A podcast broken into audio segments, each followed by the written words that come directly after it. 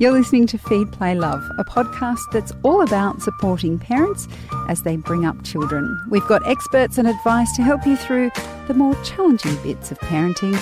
I'm Siobhan Hunt. When was the last time you sat down with a group of friends and had a long, uninterrupted conversation about something other than sleep patterns and punamis? Bonding over parenthood is great, but what about conversations that delve into the very stuff of life? Things like infidelity, aging, childhood memories. Doris Brett and Kerry Cue rediscovered the magic of real and meaningful conversations. They started holding salons in Melbourne, where a group of women were given a topic, like serendipity or what it means to be true to themselves, and then they came together and talked. Most importantly, perhaps, they also listened. Doris and Kerry have collated some of the stories for their joint book. It's called The Sunday Story Club. Welcome, ladies. How are you? Hello. Lovely oh. to be here. Hello, Siobhan. Hello. Doris, you're a clinical psychologist, and Kerry, you're a mathematician. Both of you are also writers. How do a psychologist and a mathematician come to create this kind of gathering? By sheer chance.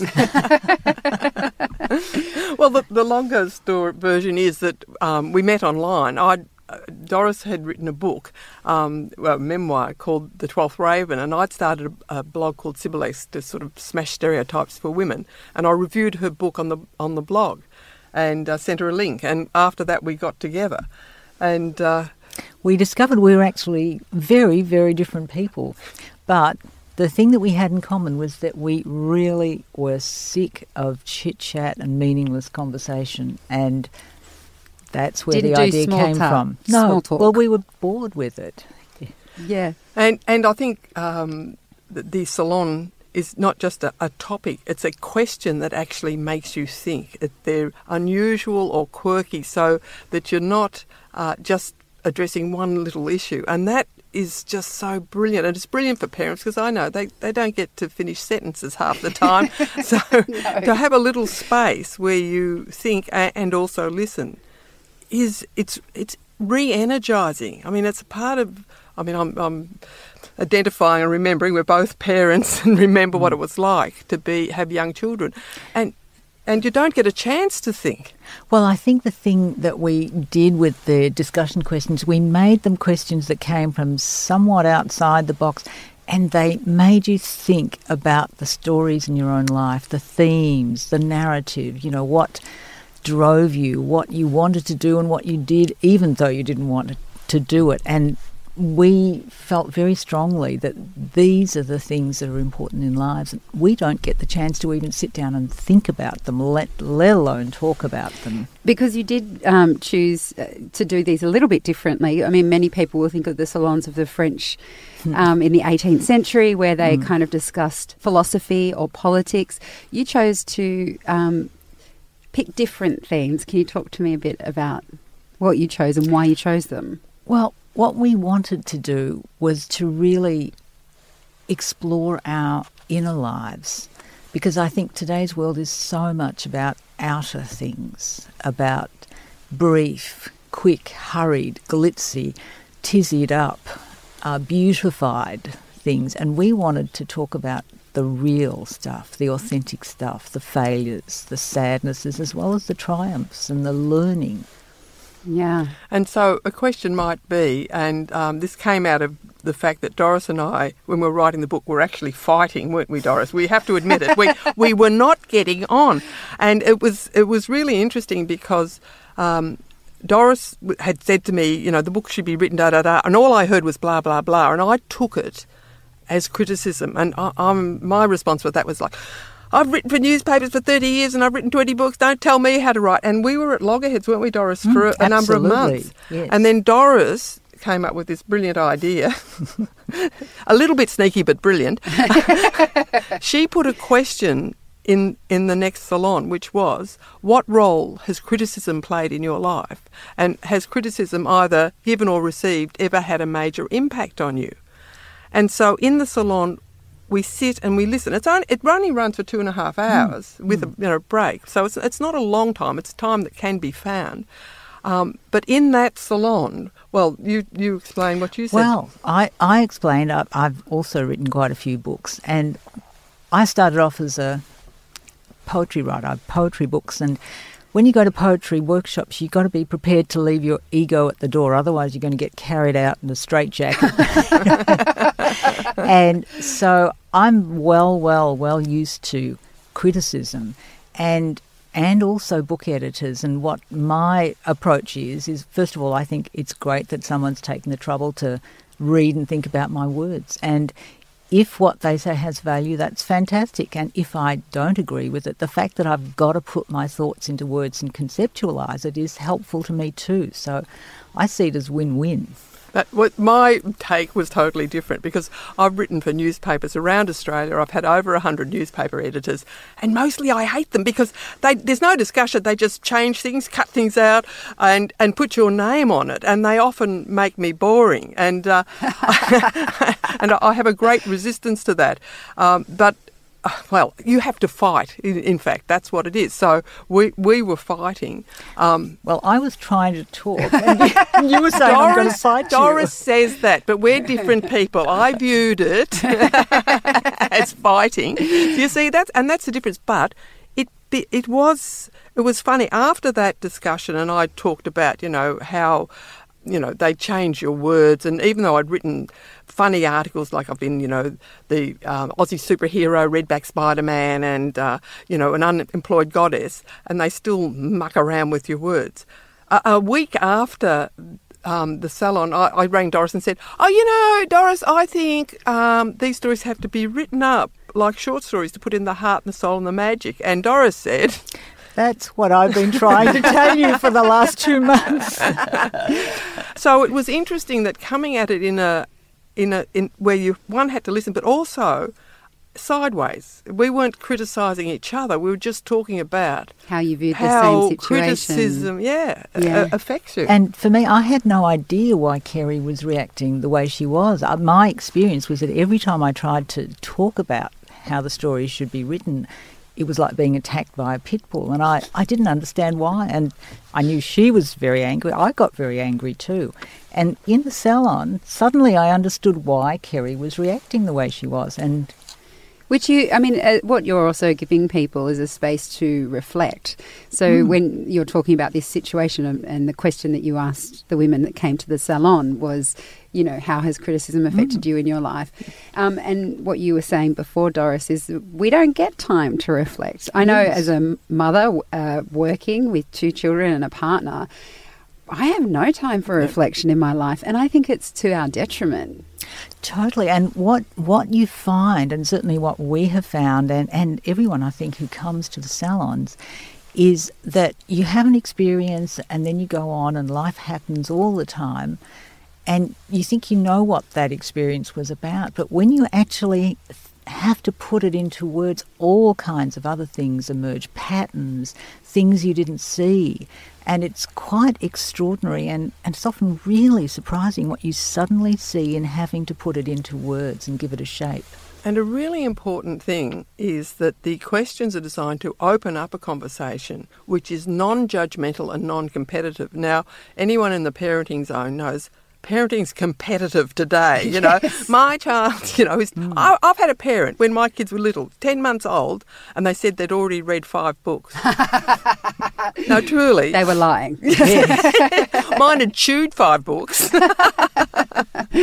Sounds much more developmentally appropriate.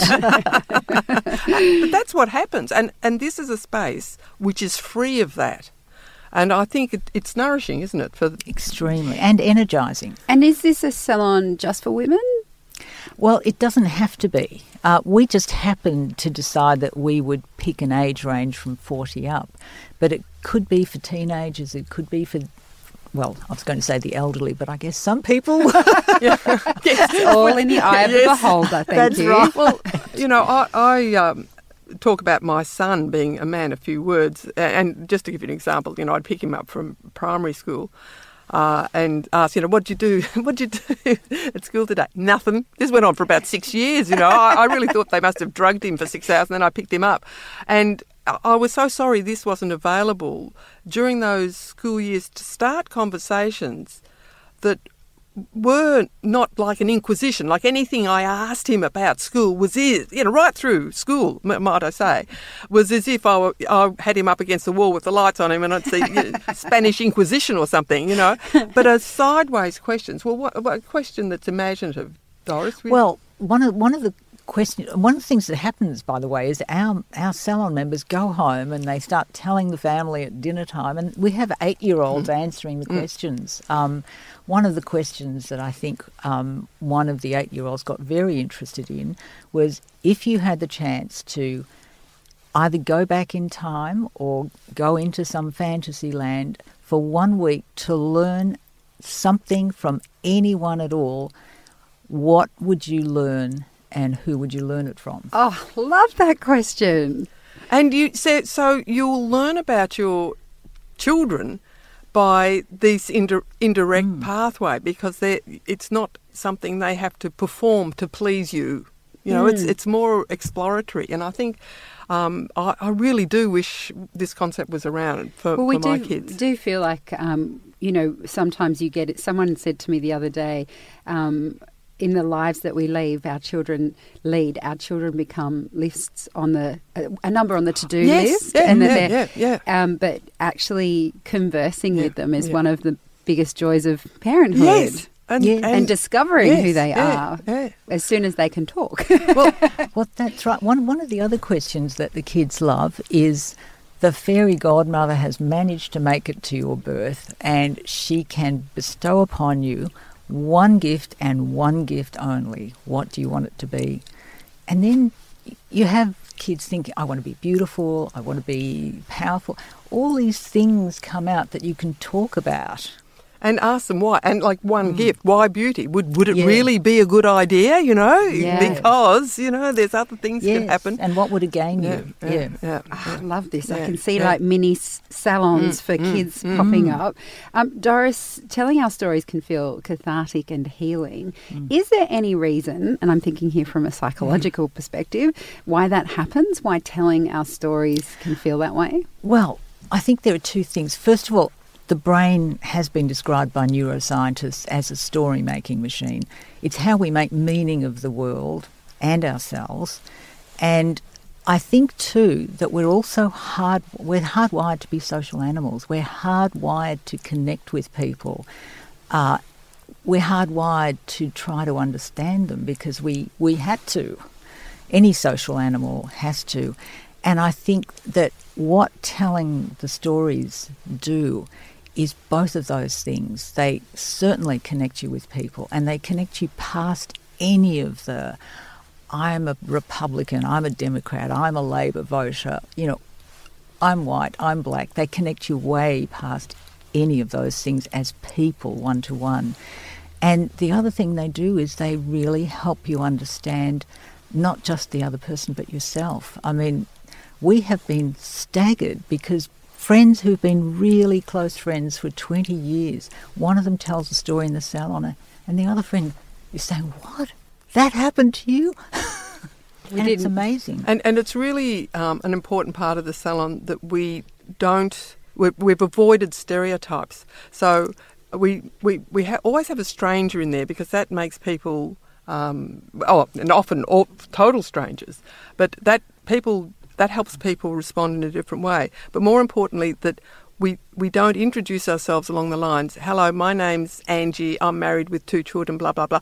What happens is it closes people down. We we had that happen by mistake at one salon, and it was just extraordinary. It took such an effort to get people back. So now what we do is we say just. Um, Please introduce yourself by stating your first name and answering a, a, a spontaneous icebreaker question, and they, they can be funny. I'll, do- I'll, I'll tell you one is you know um, the James Bond franchise has expanded to include Jane Bond. Imagine your Jane Bond going on a mission. What one item for Would for you your use would you requisition Yes, from and I- Q? I, can tell you my answer, James Bond. And I don't think that was for his spying skills. I'm very definite about that. But another answer was, you know, I, I want an extendable hand so I can reach out and slap idiots. Good So- icebreakers. But it's so it, it makes a difference that you're not putting yourself in a category. It really is important. And But I, if I can just say, we chose to always have people who don't know each other very well in Mm. our groups, but the groups work equally well with a group of friends who've known each other for years. Mm. Um, That was just our choice, and uh, we've had someone run groups with a group of friends, and it's it's been really fantastic. That you know, it was actually their book group club, and so they knew That's everyone. perfect. And what happened was all this amazing stuff started coming, wonderful stories that no one had ever known about. Now, you're using the book as a way to encourage others to start their own salons.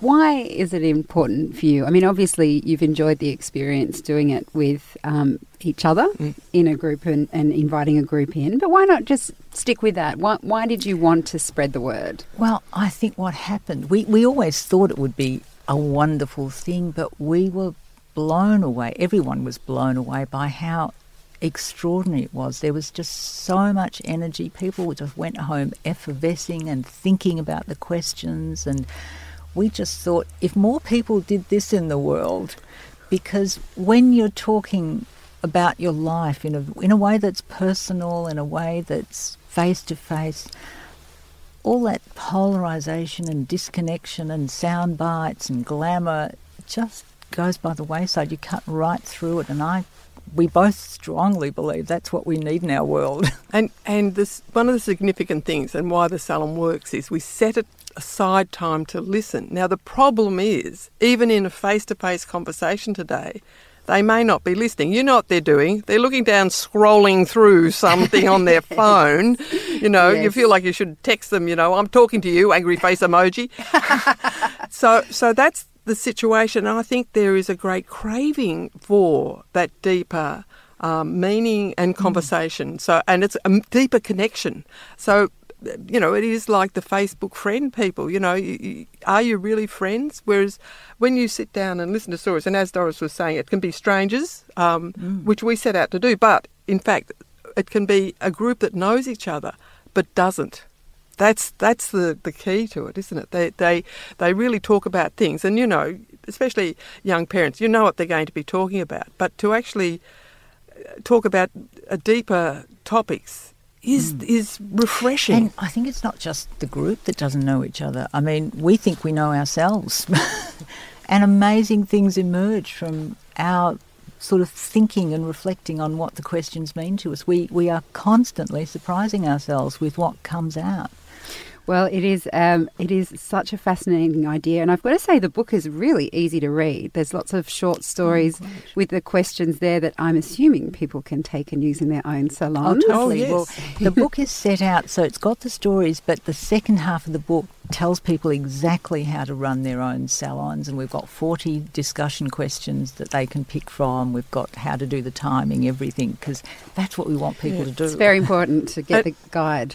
And all the stories are real stories from our salon. So Yeah. they're the real lives. And what we were just gobsmacked by it. And often members in the salon are surprised themselves at, at the responses. I mean, uh, we've had um, one story, you know, a club member uh, say that she went over, you know, travelled overseas with her daughter, and everyone said, "Oh, you're so brave," and she was surprised.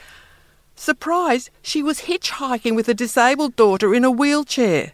Wow. How wow is that? I That's mean, really. And, you know, we didn't know, and it was just gobsmacking to sit and listen to that, you know.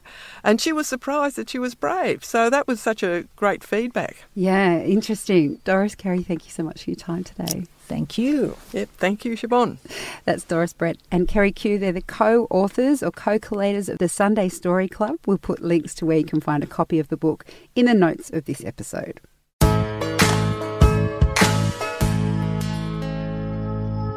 Next time on Feed Play Love, we have the much loved Mothercraft nurse Chris Minogue answering all your questions. So you take out yogurt, cheese, whole milk, like you know milk you put on your cereal and your tea and your coffee. It's quite dramatic, and also milk chocolate.